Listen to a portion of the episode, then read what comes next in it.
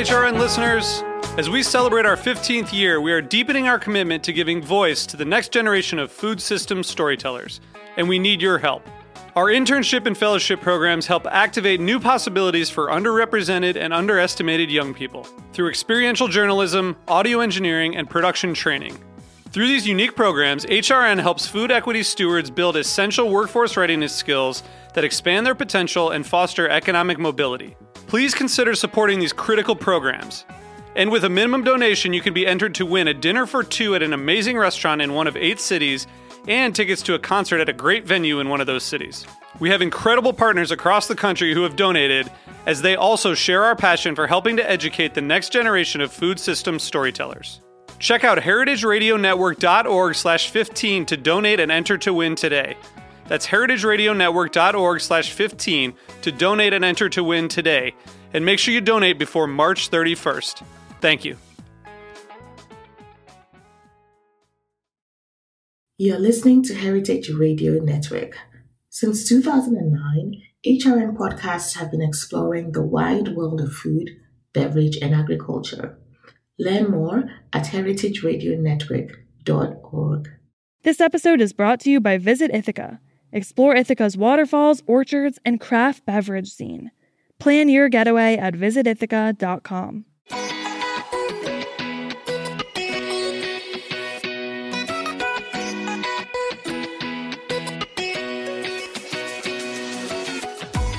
You're listening to Item 13, an African food podcast, and I'm your host, Yom Akuaku.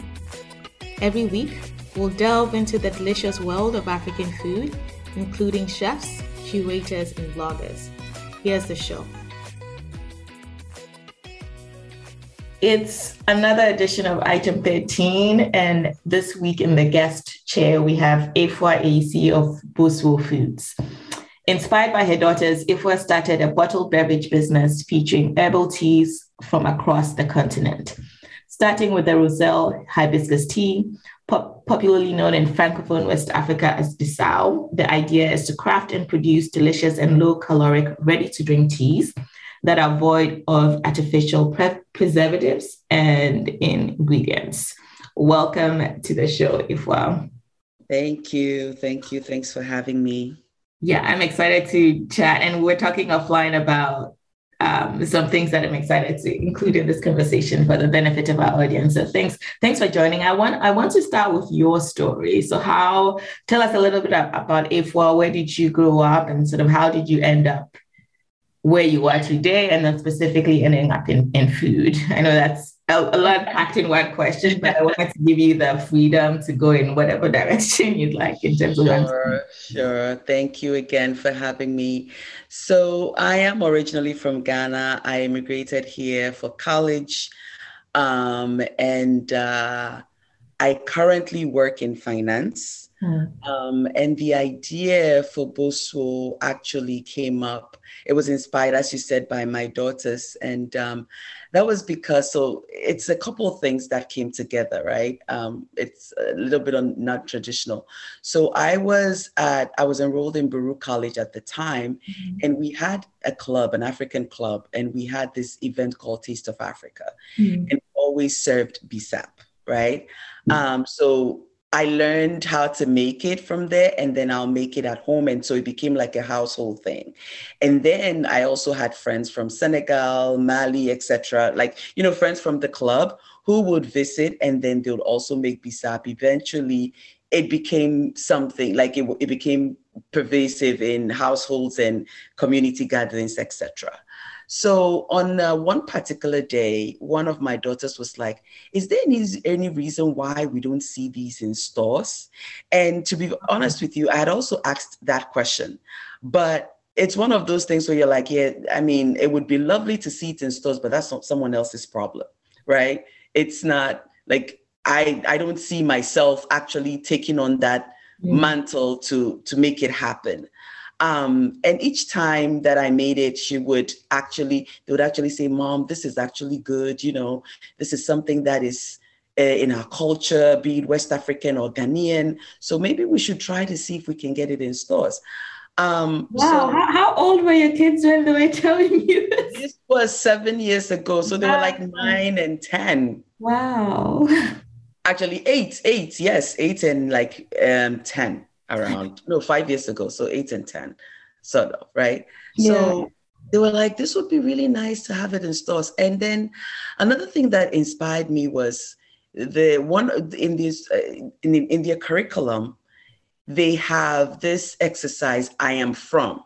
It's, a, mm. it's a poetry. You have to write a poem of I am from, and you just take day to day things, right? So you can go like my my daughter's one of her stories was, you know, I am from Netflix on the weekends, like day to day things that you do. Right. And then in when I read hers, I think she was in grade six at that time. When I read one of hers, she was like, "I am from waking up to the smell of hibiscus from the kitchen, from oh, mom." Yeah. Exactly. So I thought, wow, these girls are serious. Mm. Okay, so let me look into it. So I started looking into what are we going to call this, right? Mm. We said up and when you kind of like talk to everyone it's like a juice but i'm looking at the thing it's not necessarily a juice um so it, it's it's a tisane and i may go of course here so just feel free to bring me back yeah. so it's like a tisane like an herbal tea it's an infusion right so and then i was like okay that's true but is there a market for it right what what is uh, and at that time um, I'm trying to make the, the math. Maybe it was more like seven, eight years ago. So they were much younger because at that time we hadn't, right now it's different where we actually have some of these products on market, right? So we have the Ginger Brothers, we have, um, exactly. So, and at that time we, I don't think we had that much. So when I was looking into the market, when you think about herbal tea, um, a lot of it was loose leaf right? So if right. you look at roselle, if you look at chamomile, whatever the case may be, lavender, whatever the, um, ginger, it was all loose or dried. You don't necessarily have it already packaged coming to you ready to drink. So there was that white that that white space there. So I thought, okay, so there may be something there. And then again, you have to go to how do you market this, and we can get into that, and how do you make it on a commercial scale, mm-hmm. etc. But in the end, that is what inspired me, right? So yeah. introducing it through that club, making it, visiting families and visiting friends and family, everybody making it. Right now, it's a staple at most Ghanaian. I can only speak like from Ghana, but I'm sure yeah. it's other. it's a staple in most Ghanaian um, uh, parties, right? If you're not, if there's no ginger and sobolo, you didn't have a party um more or less right exactly more or less so yeah so yeah. okay how am i but what's my story in terms of what is the value proposition mm-hmm. here and um it was difficult at that time because there was no yardstick to go by right yeah. it was really what it is that you want to do i did do my research. And I realized that many, even before when I was thinking about it, there was another one called Adina Beverages, mm-hmm. and mm. she's from Senegal. I forget, I think her name is Margaret Wad. I, I hope I'm um, pronouncing it well. Wad or Wade is W A D, Wad or Wade. Oh, um, even yeah. And mm-hmm. she was the one who actually started it. And then I think she sold it to Naked Juice. So I was like, okay, there we there's really no one that you can really look into. So yeah. I just started my research and trying to find out what can be done, etc. And here we are today. Long-winded, but no, no, no. We, we will we will unpack that and get into the details because I like I I I knew that this was inspired by your kids, and I think you told me this story a few years ago. But it's just I think I didn't appreciate like how young they were when they, they sort of started to plant these seeds um, with you. And we were talking offline before, before we came came on air about. Um, so we were having a side conversation about the podcast's audience and um, a light bulb moment that I had that you you know you sharing is that this podcast also could could be helpful for the next generation, right? And it's not something that I had thought about in terms of like first generation African kids who are in the diaspora and who are looking also looking to connect to their culture mm-hmm. um, through food.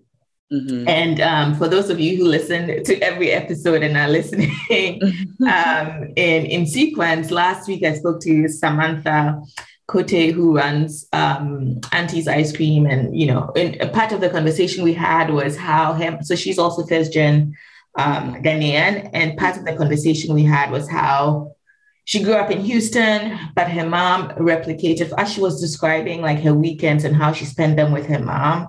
Mm-hmm. For me, that was also a light bulb moment because it completely, and in a different way, completely replicated what my experience with on the with my mom was in the weekends, right? So for her in Houston, mm-hmm. on the weekends, Friday, her mom would pick her up. They would go to the um, local ethnic store, pick up all their ingredients, go to the mm-hmm. fish market, get fish, and then all day Saturday they're cooking, mm-hmm. doing this. Mm-hmm. So that's how she grew up, and she knew nothing else, right? And for me, I remember going to Makola Kaneshie with my mom, same mm-hmm. same sort of thing. So like what you said this morning, uh, for me, just like all sorts of light bulbs going on. One about passing, remembering to pass on culture, and how mm-hmm. potentially this podcast can help do that for for mm-hmm. our kids, which I had yes yeah um, thought about. So um, our kids, I think our kids can be powerful instigators of, of what sort of legacy we can we can leave for them moving forward. Okay, so that's my digression. but back to back to back to the matter at hand. Um,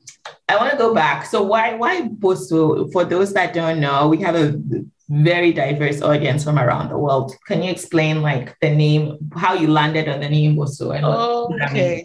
So Bosuo was uh, borrowed from the Twi phrase Anopa Bosuo, which means morning dew. Mm-hmm. So I just dropped the Anopa, which is morning, and then Bosuo is dew. So when I was thinking about starting the company, I was like, what is it going to be called? I didn't want um, anything with my name in it. and I wanted something where it was um, it was pieced together in a way culturally, right? So I wanted, if my background was Ghana, I wanted something from Ghana in yeah. there. So I, you know, we have different names. So I'm going to digress a bit. We have different names for um, the Roselle hibiscus, right? Mm-hmm. So Ghana is Sobolo. I, I, didn't I didn't think I was gonna call it Sobolo. like you know, my yeah. bottles are eight ounce bottles. Bottles. It was hard enough to fix fit Bosuo and Bissap on it. So um, I knew I was gonna. I knew I was gonna go with Bissap, but then I also needed my Ghanaian connection. Yeah. So I decided that it was going to be a chi it would mm-hmm. be key because sometimes that's also a conversation starter, right? Yeah. What is Bosuo? Where does it come from? What's the origin? So now you understand a little bit from Ghana, or you know a, a Ghanaian word. Mm-hmm. Um, and I chose Bosuo because of the the the the, the significance, like you know, refresh you know what what does yeah. Bosuo do it refreshes exactly um, and it rejuvenates and it renews right? Um, in terms of what morning dew does, right? And yeah. you know, it's more like harvest. You know, um, I think there's a biblical. Don't quote me on it, but I think there's also a biblical um, connotation to it where it's more like um, just to, the, to to that extent, harvest.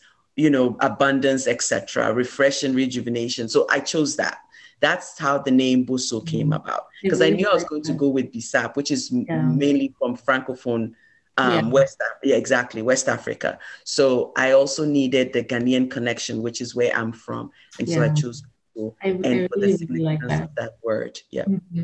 Um, and then one of the things I also mentioned up top that I wanted to sort of delve in and maybe educate people a little bit on was your um, from your learning, your research, your aha moment that this is not juice, but it's tea. mm-hmm. um, because it was and, and i don't know if you remember this when like when we met you know a few years ago like that for me was one big big sort of realization i was like oh actually you're right like it's leaves that are steeped in you know what yeah. basically essentially like because if you ask me I would say so So Sobolo is a, it's a juice, right? It's right. that we right. have at events and whatnot. So can you dive a little bit into that and then talk about um, your research in terms of like because you also uh, distinguish between it being an herbal tea versus like a traditional tea okay right right so that's where okay so that's where i started my research from in terms of you know how um, when we cook we just cook there, there's no way I have a recipe for anything I cook. Yes. You just put it together. I just tell you the ingredients and you put it together a little bit of this, a little bit of that. Mm-hmm.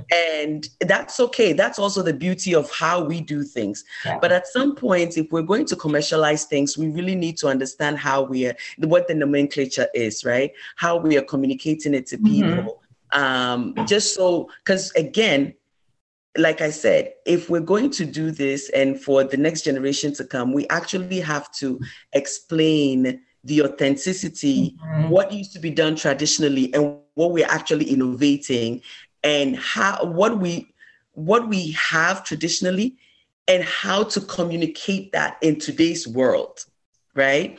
So those are some of the things that I thought about. Like anybody I asked, they were like, "Oh, it's a juice." Right. So I realized that the recipe is such that it is a flour, if you will, mm-hmm. and then that's the base. And of course, others add juices. They, you can add ginger, you can add pineapple, right, right. whatever it may be. So yes, it would have probably some juices mixed in there, but the base itself is an actual tea.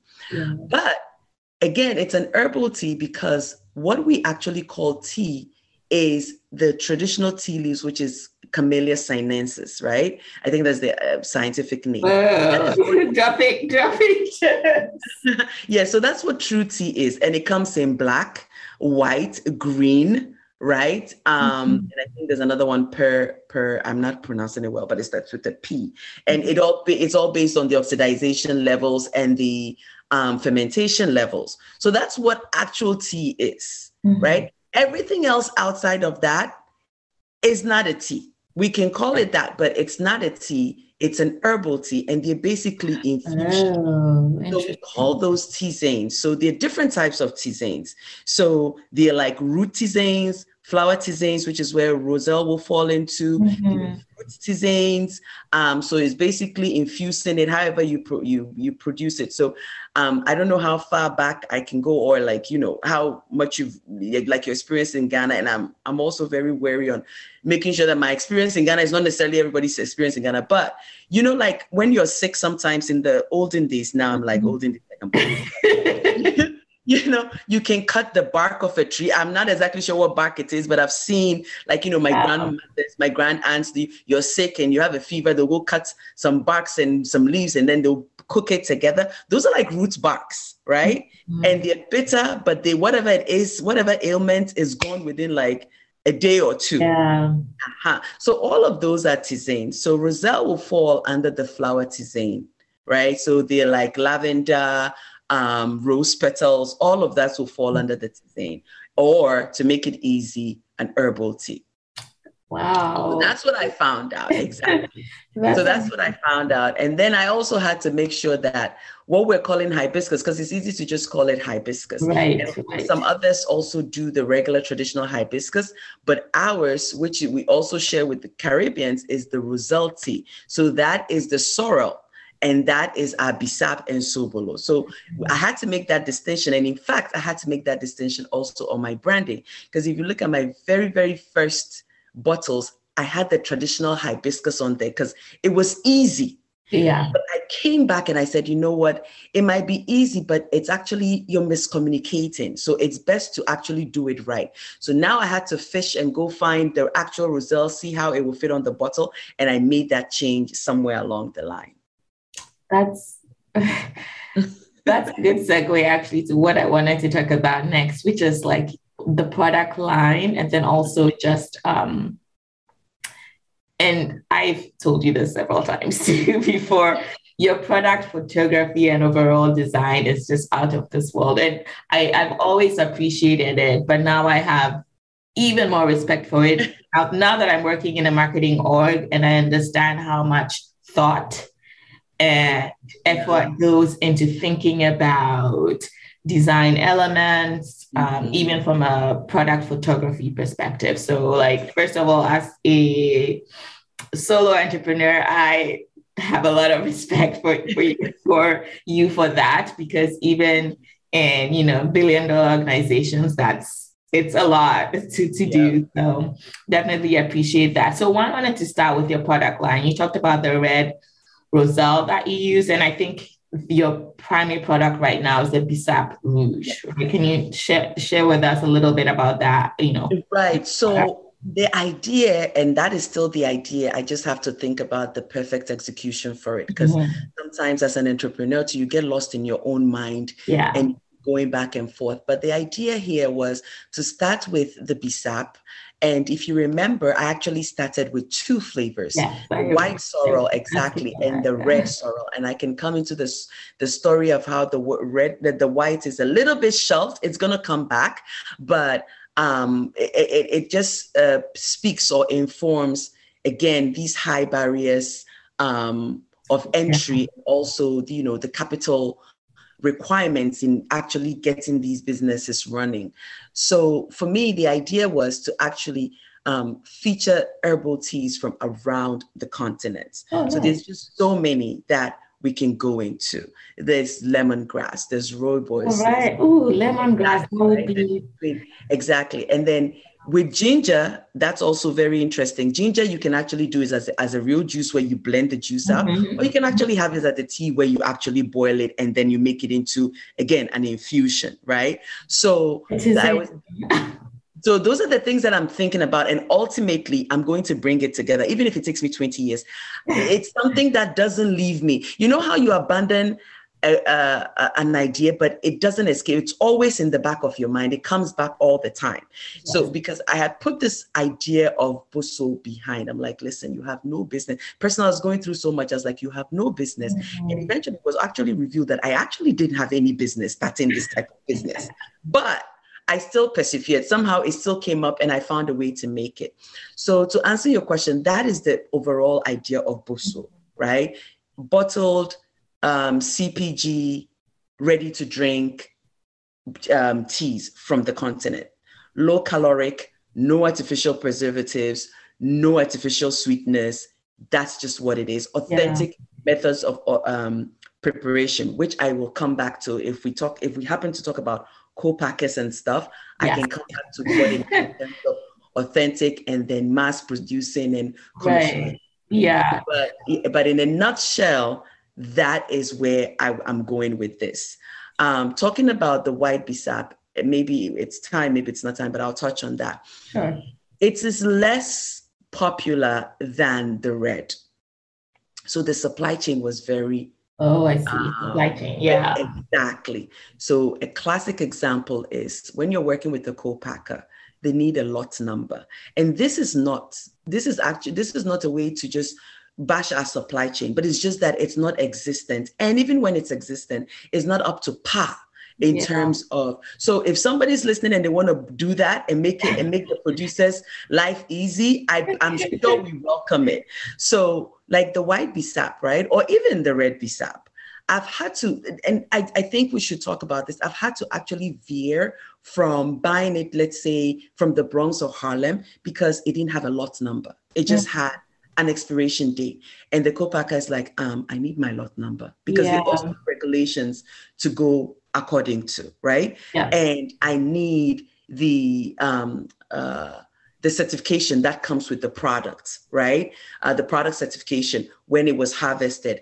what pathogens are in there, what this, what that. So all of that, because Roselle is more popular, I could find herbal companies that could do it. Some in California, Massachusetts, Boston, whatever.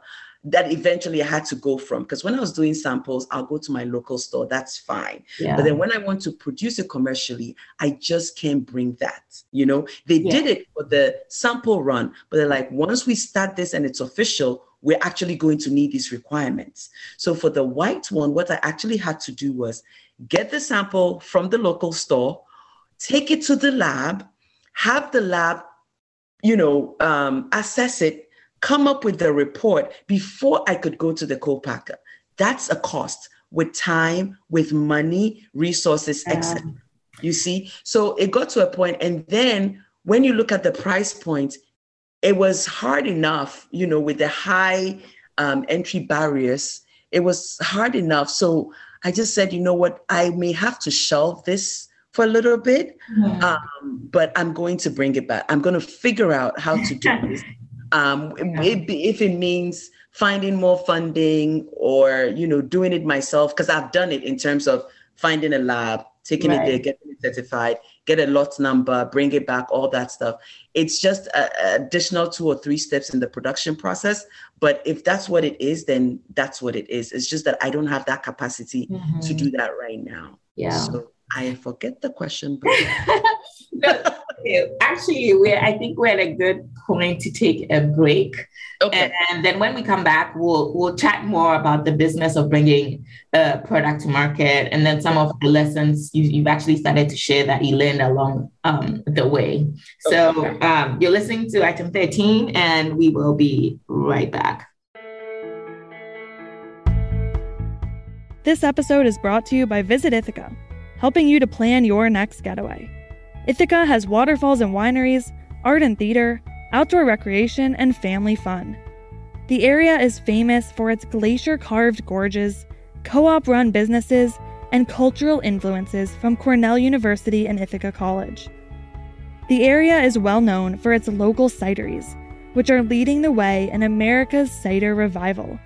You can hear from the region's cider makers directly on HRN's series Hardcore. There is something really special about Ithaca's climate for cultivating delicious apples steeped in history and terroir. The second season of Hardcore is out now. You can learn all about apples and fermentation and dive into how cider makers and their communities are working to create an equitable industry and one that is resilient to climate change. Listen to Hardcore on your favorite podcast app. HRN is home to transformative exchanges about food. We hope our diverse lineup of shows opens your eyes, educates, and empowers. I spent seven years working in the restaurant and bar industry in front of house and back of house. And I just feel like Heritage Radio Network's content helps me feel so well connected to the other creators and chefs and restaurateurs and all the amazing things that they're doing, I still feel like I get to be a part of the kind of in team. Join us during our summer membership drive by donating and becoming a member. Members play an essential role in keeping nonprofit food radio on the air. Go to heritageradionetwork.org/donate to become a member today.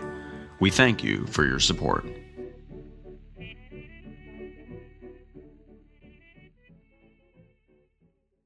Okay, so back from the break, and before the break, we're chatting about um, Bissap Rouge, and you started to talk about some of the challenges you had with um, the white roselle um, and having to sunset that for or pause on that for a little bit. And that's kind of what I wanted to chat on in this next segment was around some of the challenges and then lessons you've learned along the way in terms of doing this. So I, I want us to take a step, step, step back and want people to understand from a step by step basis, especially for people that are listening and want to start something, right? Like they've listened to your story so far. I'm like, ooh, someone also planted an idea in my head about XYZ. Like, how do I go about doing that now? I think if I, what I would take away from our conversation so far is one, listening to that insight, that nudge, that gut feeling, Two is doing the research, that initial research that you, you, shared with us. And then, so you have an idea, okay, I want to do Bissap, I want to do the bottle thing. Like what, what were some of the initial steps that you took to right. go so from idea to execution? Yeah, so there are pl- the challenges are plenty. um, I was I'm still we're still going through a few now. So right.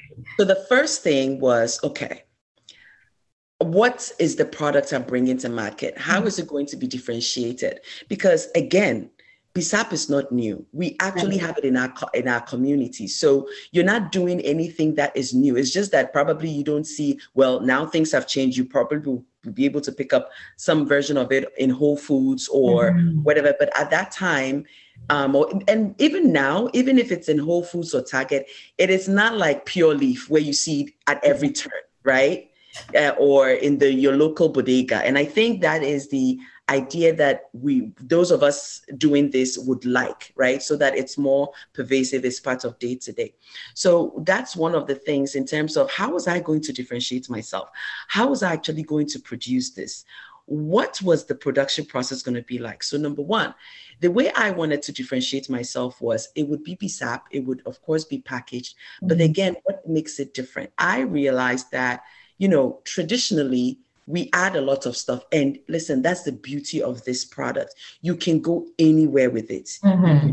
extracts, you can add juices. Once you have your base, there's no telling what you can do with it. Mint, whatever the case may yeah. be.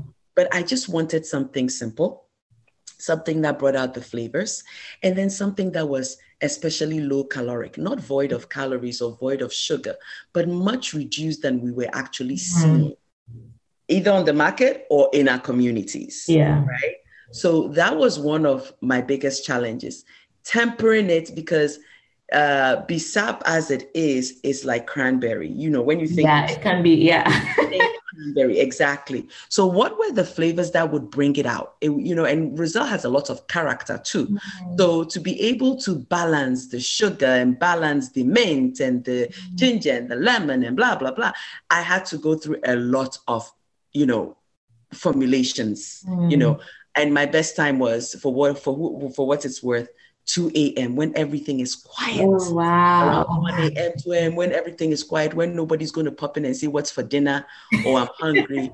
that's that's when I did it. Around that time, it was quiet. I'll mix it up. I'll see what works. You have to put it together because when you get to the co-packer session, um, they ask for a schedule of process, which is a scheduled process, I'm sorry, which is how do you prepare it and at what temperatures?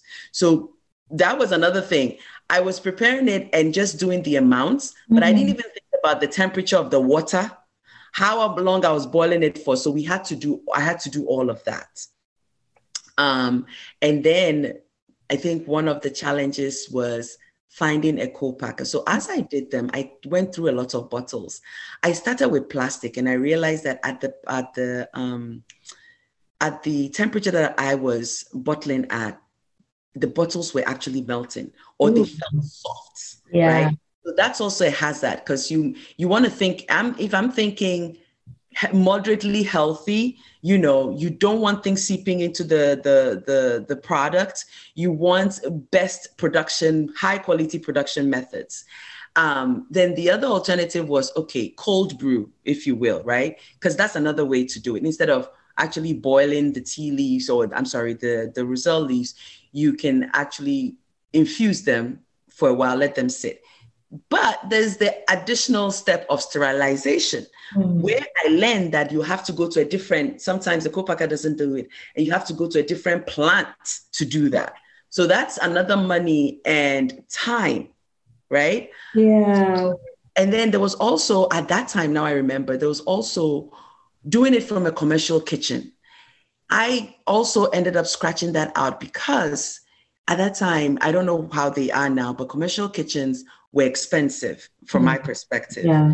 Um, and you don't have the way I see it, you don't have that added um, supply or distribution process, right? Um, fulfillment and distribution. So it was literally you, you make it, and the overnight sessions were the um, cheaper ones for me. And mm at that time, just getting a little personal, I was on my way to being a newly minted single mother, mm right? So leaving at night just to do this and come back and then go back to your nine to five, that just wasn't going to jive with me. Yeah. And then I also wanted a business where if I'm not there, it could run. Yes. So these were all the things that are going through your mind at one time. So taking it step by step, the product. I said, okay, let's find a way to make the product and what packaging will be best for the product. So you can go plastic, you can go can, you can go bottle. There's so many there are pros and cons to everything. Plastic is mm-hmm. lighter at the end of the day for transportation, and I think can too. Oh, glass, glass yeah. heavy. I actually never thought about that. Exactly. Glass is a lot more heavier. So when you're thinking about shipping, you also want to think about the cost too because it goes with weight. Yeah. But then again, I told you some of this was inspired by my daughters. So they go, well, you know, are you thinking about sustainable methods? I'm like, to leave me alone. Um, you know, um, are you thinking about sustainable methods? And, you know, maybe glass might be better, um, even though it's heavier in terms of, and I can really go into this in terms of, you know, if you go can, right? The impact to the environment is really at the beginning stages where you're extracting the bauxite.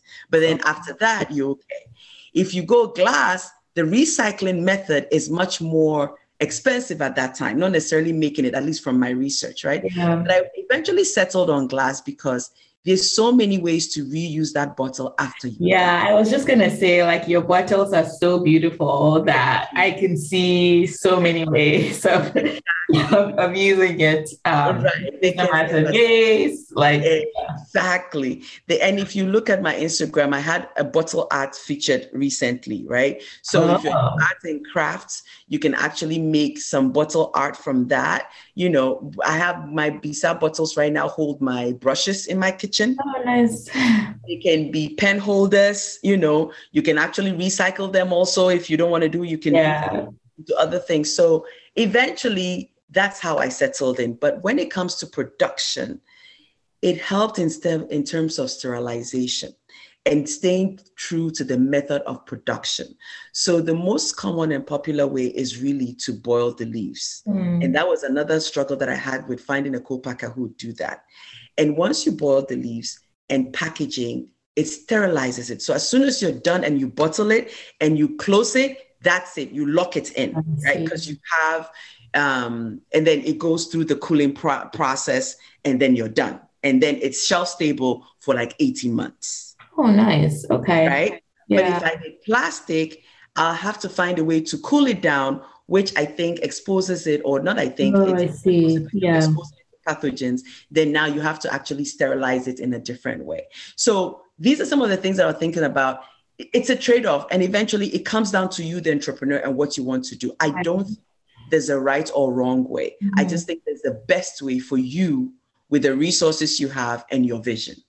Yeah, and speaking of speaking of resources, one of the big things that sort of hinders people from from doing it, and I will say almost everyone I've spoken to who's on this podcast, most people are doing this on the side. They're balancing a full time job in addition to their food um, venture. And so for you, like you kind of alluded to earlier, you're also balancing a full-time job, family life with running this business. Um, but then how do you think about how do you fund your how do you fund this? How do you think about funding? What are some of the sources of sure. um, capital that you've either used, researched, and um, if you're able to share the pros and cons of some of the paths that you went down when it came to funding? Yeah, so it's an it's very simple bootstrapping. right. This has been from my nine to five pocket. Mm-hmm. Um, eventually, somewhere along the line, I'll probably borrow from a friend um, or family member, and then even you still have to pay it back. Right. I will say that I have won a grant um, to be able to help with the production and marketing. So uh, it was from the Queen's Business Center, Queen's Business Development Center, where they hold um, pitch competitions on on in different categories. So I won um, the in one of the years, in I think 2019, I won the food beverage category. So oh, nice. If anybody's listening, um, it is run by the New York Public Libraries. Yeah, so, I, was, I was gonna say just because we have a global audience for the UK people, we're not talking about the Queen. Exactly, exactly. Okay, New York. yeah. So this is it's run by the New York Public Libraries. The Brooklyn Library has theirs, uh, Manhattan, the Bronx, and then Queens. So and they partner with you know um, these economic development centers to help local businesses. So mm-hmm. that's how I got that ten thousand dollar grant. Oh, um, oh wow, that's, that's that yeah. that helped. But ninety percent of this has actually been from my po- my my mm-hmm. pockets, which has made the situation or my my process very slow. But mm-hmm. it's I'm not rushing it because as I go, I'm learning a lot more. And when I'm ready, I would have had so many lessons learned. Mm-hmm. Um, the food be- and beverage business or the beverage business is a very high barrier entry mm-hmm. business. If you don't have the money, um, I would say that try and get some money. Maybe startup would be to, to avoid stress, just to be okay, maybe your startup would be at the very minimum 25,000, you'll be okay with 50,000. Um, because what it is is you go through a process where you're not even realizing you do your taxes and like wait where did i find the money to do this? Because you're putting your costs together you're like wait i, I actually had money to do this? You know it adds up right? Yeah. so you you do a sample it doesn't work you throw it out. Or um, boxes um, design you know you go through all these different iterations i or iterations and it's it all costs money yeah. Right? Because as you're going your light bulbs are also going off in your head. Okay this didn't work. Okay can we try it this way? And then you realize you tried this way you can do it another way. And if you're obsessive and you know uh, what is it? An, an, analysis paralysis you can go with on this on a never ending journey but eventually you have to stop somewhere. Yeah. So to me that's very high. So i think that might bring us to the issue of the co-packer. Again i said mm-hmm. i wanted a business where somebody puts in an order i send it to the fulfillment center this person needs eight cases send it to them i'm not I the way I was thinking about my business was it wasn't going to be me delivering from home, right. which is good, which is what some people do. But mm-hmm. you just have to know yourself and know your situation. Again, yeah. there's no right or wrong. There's just right. what's best for you. Exactly. So for me, that's how I wanted to run it in terms of the order comes in, it goes to the co-packer fulfillment center, it goes out to whoever it goes to. We all have. Go ahead.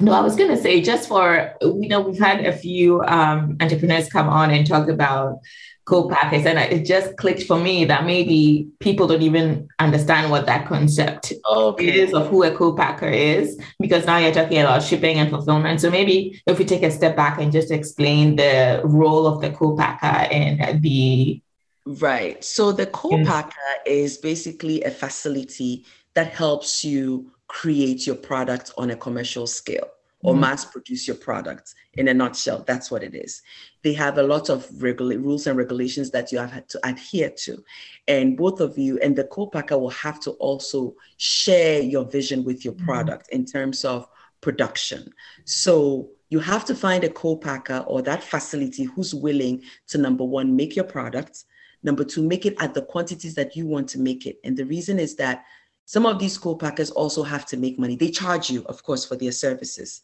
but they also need a minimum amount of order to make it worth their while. So for some co-packers, which was which is some of the challenges for some for some of us is they would ask for you have to make 10,000 bottles at a time. Oh, right? Oh, wow. Because they would charge you for storage. They would charge you for shipping and there's a way to that like the shipping i don't use my co-packer i actually make my shipping through shopify because it's much cheaper. Because of the volume it goes down. Yeah. but if the co-packer ships for you there's a markup yeah. right? So for storage they're storing the ingredients they're storing your bottles they're storing everything. Oh that's right. I didn't even think about it. Yeah they have your ingredients. Right. So they have everything. So you also have to go to the process of the nda they have to make sure that everything is confidential. Mm. you also have to agree that there would be other vendors or I'm sorry, clients of theirs that would probably make the same thing as you, but yours is unique and you have your terms exactly. So you have a vendor agreement as to and even things in those terms are like if there's ever a recall, whose fault is it? Is it your oh. fault as a result of the production? Is it their fault? So let's say I use glass bottles and then a customer has a glass, for some reason there's a glass in there. Who's going to help? Or if there's a biological hazard or something, are they going to help you? Uh, who's suing and you're sued? Who's going to what? You know, so it's it's it's easy, yeah. but there are lots of nuances to that. And you only start this conversation when you agree that you're actually going to go with your minimum order quantities. Mm. Now, here you are, you don't even have proof of concept. Right. So why am I going to do 10? What if I do 10,000 quantities and that it doesn't sell? Because that's a reality. right? Because mm-hmm. now you have to find a way to market these 10,000 bottles. So that's one thing that I had to go through with the mm-hmm. co-packers in terms of who was ready to make small quantities. So let's right. say just 5,000 or maybe 2,500 as our sample. And then if things go well, you know, we can increase from there. Then there's also the co-packer who has to agree to your methods of production. Mm-hmm. As in for me, I insisted we're going to do this as close as possible. We make it in our homes. So what I want is I want the Roselle leaves, the mint leaves, and whatever it is that goes into the tea bag, into commercial tea bags, and we're going to use commercial kettles right? Oh. Dip it in like you would make, or boil it in like you would as you're making yeah. it. That was like pulling hair through your nose, like finding one. Because everybody's like, why don't you use a syrup? Why don't you use a powder? Why are we doing this? Wait, like we're actually going to boil like 50 gallon kettles like you know what i'm saying like and at some point you start doubting yourself like mm-hmm. you know maybe you're not thinking about this the right way so eventually, I settled on a co-packer who was willing to do this, and um, I think they work with a lot of very uh, um, st- like uh, uh, starting entrepreneurs, so okay. they understand the the the the um, challenges. So you know, we got the tea bags, the commercial tea bags, like 25 gallon um, tea bags where we'll put the roselle in, etc. We got the uh, ginger, everything, and we make it as much as close as possible as you make it at home. So uh, now I forget the question, but that is yeah that is you know the challenges that you go through finding one that is willing to go with your products in terms of quantities in terms of what you need to use so now an example is i've been flirting with the idea of maybe using a can right this is oh. just ideation it, it is just idea right now, nothing towards implementation. Right. But then this co-packer doesn't do that. Mm. Right? This co-packer I'm using doesn't do that. If we're going to do that, and I was also thinking, maybe we could also, and I know I'm throwing ideas out there, but it's okay, like maybe a carbonated version, right? Ooh, that would be fun. Exactly. Thinking about it, they're like, oh, now we have to go get another person who would bring the truck over and then we'll have carbonate it and then they will go away and then we can, then they would can it. And exactly. So can it be done elsewhere? It can. Do you have the money to do elsewhere? Now that's where the you know the yeah. real question is.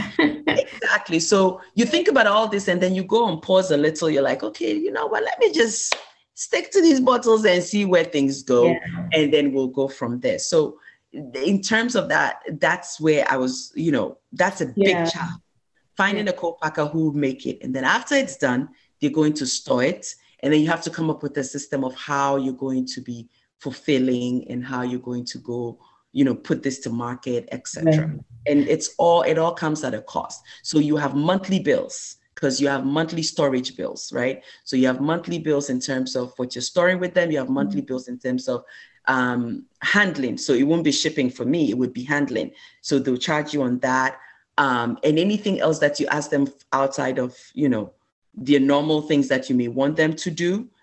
They have to get, you know, they will have to charge you for that as well. So it, it, resources, it really boils down to money and it's not favorable if you're bootstrapping yeah. and we can talk about funding but you're still you're in i think for me you're in the friends and family funding yeah. for a long time unless you have like real resources like you're actually in the bootstrap stage for a while then you go to the friends and family to prove yourself before you even think about other things that you do. At least that's how I think about it. Because anybody giving you money wants to see the potential. They want to see how sales are going. They want to see right. how things are going. Unless they really believe in you. And I've had people who believe in believed in me that like that and given me money, but I'm still not even up to scale as to where it was or where I'm sorry, where it, I want it to be exactly.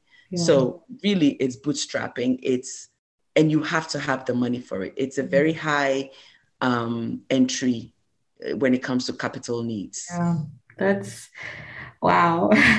that's probably insightful. But then I think it's helpful for people as they're thinking through it. And then also when they see your product on Instagram or anywhere else, like understanding the the literal sweat and tears. right. That that goes into like it landing in in your um whether it's shipped to you or landing on a shelf somewhere in your area. Um, one thing we, and I'm kind of going veering off topic a little, but I wanted us to touch on that. We didn't get to touch on it earlier. It's around the health benefits, right, of of the of the tea. Um, mm-hmm.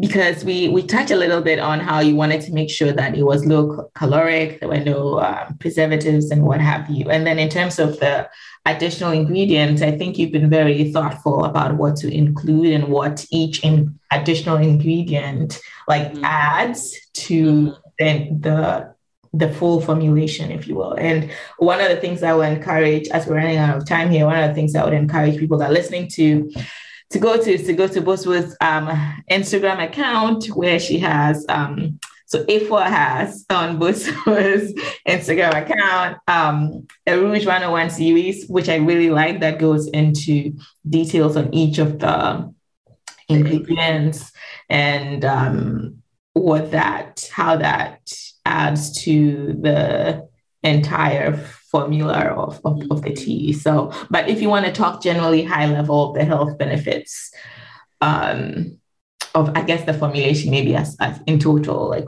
based on what's all included in, in, in the in the tea. Right. So a lot of it um, basically comes from the Roselle tea itself, what mm-hmm. it's mostly known for is its high vitamin C content. It has a lot of, it has phenol, so it has a lot of um, antioxidants. And then another thing that is um, purported is that it reduces high blood pressure, right? And there are lots of um, other health benefits, but in a way, there's a there's very little research, but these are the the prevalent ones, right? High vitamin C content, high in antioxidants, and then of course the reduction of blood, high blood pressure. Yeah. Um, so then, in terms of thinking about the other ingredients that I added, ginger, of course, is right, anti-inflammatory, yeah. and so is because of antioxidants in Roselle too. It's also anti-inflammatory. So overall, it has a lot of very good health benefits. Mm-hmm. Even the mint that I put into, right? There are also health benefits for that. Uh, vanilla, I use very pure Madagascar vanilla, which um, has trace elements of vitamin B, A, um, D, in there. So they may not be a lot, but of course, as you consume it, yeah. it adds to it. Exactly. And then, of course, there's lemon, which actually acts as the natural preservative. And that's also high in vitamins. Oh, I see. Oh, because I was wondering how it tastes. Oh, okay. So lemon is, is what does it in terms of. Yes, exactly. Yeah. So it's, so number one, it's, acidic. Roselle itself has an acidic content, so that helps preserve it. So when you add the lemon to it, it adds an additional layer of preservative right? Mm-hmm. And then, of course, like I said, once we bottle it and we seal it, then that also seals in, mm-hmm. you know, the the product and takes out any pathogen, etc. So the way we do it actually is you seal it and then you turn it up, down, and then the heat kills any bacteria and you're done. Oh, nice! Wow. You know that's how. Yes. So maybe one day I'll do a behind the scenes video. I think that would be interesting. Like even just listening, you know, through this hour, I learned so much. Like I, it's fascinating to me. So yes. So when it goes to the production line, you fill yeah. it up. It's filled very hot, right? It's a hot, they call it hot fill. So it's mm. filled very hot. And then as soon as you seal it, then you have to turn it up down so that, you know, whatever got into it as in the sealing process, it's mm-hmm. killed. And then it goes through a cooler. So you cool it then, and then the labels go on it, and then you have your products. But back to the health benefits. Mm-hmm. Um, it helps with blood circulation. Um, the, but I think the biggest thing is the phenols that I, that is um, that is existence in the uh, Roselle itself and yeah. the high antioxidant level. Yes. Nice, cool. Um, so as we wrap up here, I wanted to chat on like what when you think about and you kind of touched on it a little bit throughout the conversation, but when you think about your vision for Bosuo, like let's put a time frame on it in the next five years, for example? What do you see? What's the vision for Boost, what do you see yourself doing with the product, other products, potentially like what's?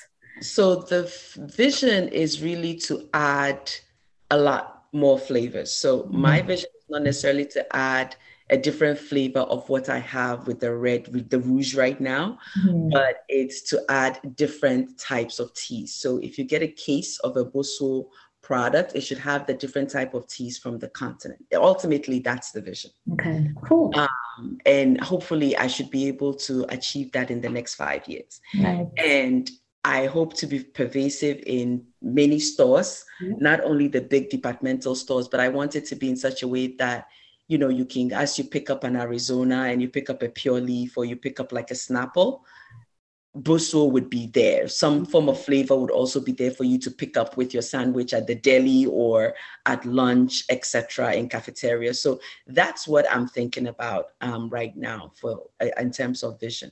Nice, nice. And um, it's really interesting that I was, um, well, you know, this yesterday I was, I was in one of our ethnic stores. Um, and I remember when I was picking up my stuff, I was like, and because I had been chatting with you was on my mind that I was like, it would be interesting if we had like Bosuo or like, you know, whatever else products that I, I chat, tend to chat with people on in, in these stores because I I see them also and, and I'm sure there's there's a whole other conversation about getting into those stores and how that all works. But like that that sort of popped in my mind yesterday as I was um, shopping. But anyway, I don't want to digress. Before we transition to the rapid fire segment, can you let people know where they can find you online, social media, if they wanted to buy Bosuo? What what are the things for doing? So that? right now, I'm still in just one store, and I'd like to keep it that way a little bit because I'm still doing market research in terms of the feedback mm-hmm. that I'm getting um, how the product waxes and wanes, um, right. you know, exactly in terms of season, in terms of, you know, if there's a sale, how people react to it, if there's no sale, how people react to it, etc. So if you're in Manhattan and you happen to be on the west side, I'm in the Westerly Natural Market, um, right in front of the store to your left um, wow. those shelves. Very specific for those. Yes. because because the bottles are small. Yeah. So don't take care, you might miss it, yeah. and you know you might not see it. But that's where I am, unless they've moved it after this conversation.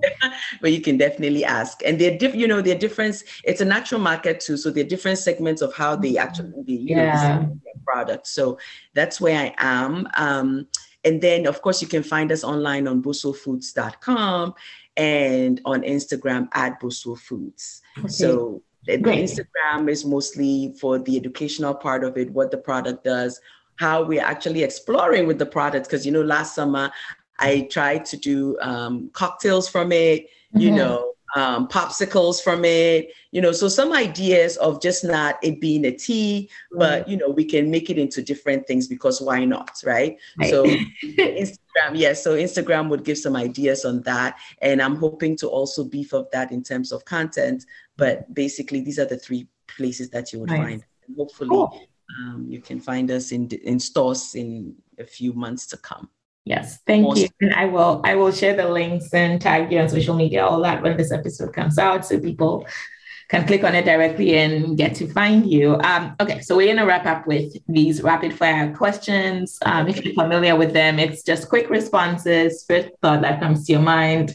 I won't dive into the reasoning for your responses. We're just gonna take it at face value. Okay. Um, okay. First question would you rather lose your sense of smell or taste? uh, smell. I would like to taste, yeah. and then next question. Would you rather have I feel like I know the answer to this, but would you have would you rather have more money or more free time? Wow. Why do we have to choose? Um, That's the point. More money because the money will give me the free time. Nice. Okay. Are you a, and I'm asking this because you said you mentioned your 2 a.m. recipe night right. but are you a morning person or a night person? Morning person. and then what is one ingredient you can't live without? Pepe. Spoken like a true Ghanaian. Awesome. Well, on that happy Julian note, um, we're going to wrap up this conversation. Thank you so much uh, for making the time to chat with us um, today. If I I'm in awe of your story, and like obviously, well, maybe not obviously, but I know you off of off of you know this podcast, this platform, and right. just um, I know how much thought, how much time you're putting into you're pouring into this, and um, I'm hoping sharing your story will inspire the people. And um, yeah, we'll be following your story, lifting you up, and hopefully five years from now, maybe even sooner, maybe we'll see you, we will see you in more places around the US and globally if you would like. Thank you. Thank you so much for having me. It's been my pleasure. Um, it's my, fed po- my first podcast ever, as I told you. So I'm looking forward to seeing where this goes too. And thank you so much for doing this. Like I told you, I know we didn't talk about it that much, but um, like I said, this is very important for the generation after us, you know, trying to teach them what is traditional versus what we're actually mm. modifying to suit our lifestyle now, where we find ourselves, right? Because yeah. things have changed. We, we're not necessarily growing up the way we were brought up and it's important to also hold on to some values and some methods. So this is really valuable. I find it very valuable. And I shared that personal story with you as to how yeah. my daughters are now very curious about back home. And so listening to these stories and how people are coming up with food stories and being inspired by their mothers or their communities is very important. So thank you. Thank you so much, If I appreciate that.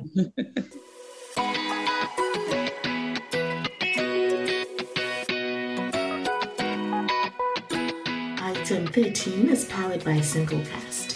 Thanks for listening to Heritage Radio Network, food radio supported by you. Keep in touch at heritageradionetwork.org slash subscribe.